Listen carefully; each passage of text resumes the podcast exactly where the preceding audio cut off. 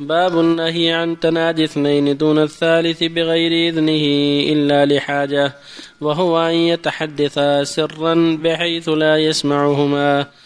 وفي معناه ما إذا تحدث اثنان بلسان لا يفهمه. قال الله تعالى إنما النجوى من الشيطان. وعن ابن عمر رضي الله عنهما أن رسول الله صلى الله عليه وسلم قال إذا كانوا ثلاثة فلا يتناجى اثنان دون الثالث متفق عليه. ورواه أبو داود وزاد قال أبو صالح قلت لابن عمر فأربعة قال لا يضرك. ورواه مالك في المعطة عن عبد الله بن دينار قال كنت أنا وابن عمر عند دار خالد بن عقبة التي في السوق.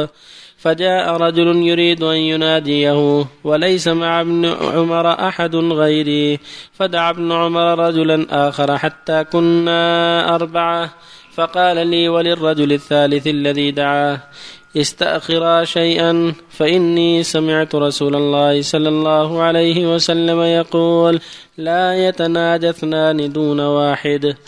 وعن ابن مسعود رضي الله عنه أن رسول الله صلى الله عليه وسلم قال إذا كنتم ثلاثة فلا يتناجى اثنان دون الآخر حتى تختلطوا بالناس من أجل أن ذلك يحزنه. متفق عليه. وبالله التوفيق الحمد لله وصلى الله وسلم على رسول الله وعلى آله وأصحابه ومن اهتدى به أما بعد هذه الأحاديث مع الآية الكريمة بالنجوى. النجوى هي التسار بالحديث وهي من الشيطان إذا كانت في شر إذا كانت النجوى في شر وإرادة سوء فهي من الشيطان. كما قال تعالى إنما النجوى من الشيطان. يحزن الذين آمنوا وليس في ضارهم شيء إلا بإذن الله. أما النجوى في حق وفي حاجة فلا بأس بها. إذا لم يكن بينهما أحد أو عندهما أكثر من واحد فلا بأس. أما إذا كانوا ثلاثة فلا يتناجى اثنان دون الثالث. أو أربعة لا يتناجى ثلاثة دون الرابع وهكذا. أما إذا كان الباقي اللي ما دخل في النجوى أكثر من واحد فلا بأس. لأنه إذا تناجوا والواحد معهم لا يعلم ما يقولون قد يظن أنهم يتناجون فيه ويتهمهم ويحزنه ذلك. ولهذا قال صلى الله عليه وسلم إذا كنتم ثلاثة فلا يتناجى اثنان دون الثالث. من أجل أن ذلك يحزنه. لفظ الآخر حتى تختلطوا بالناس.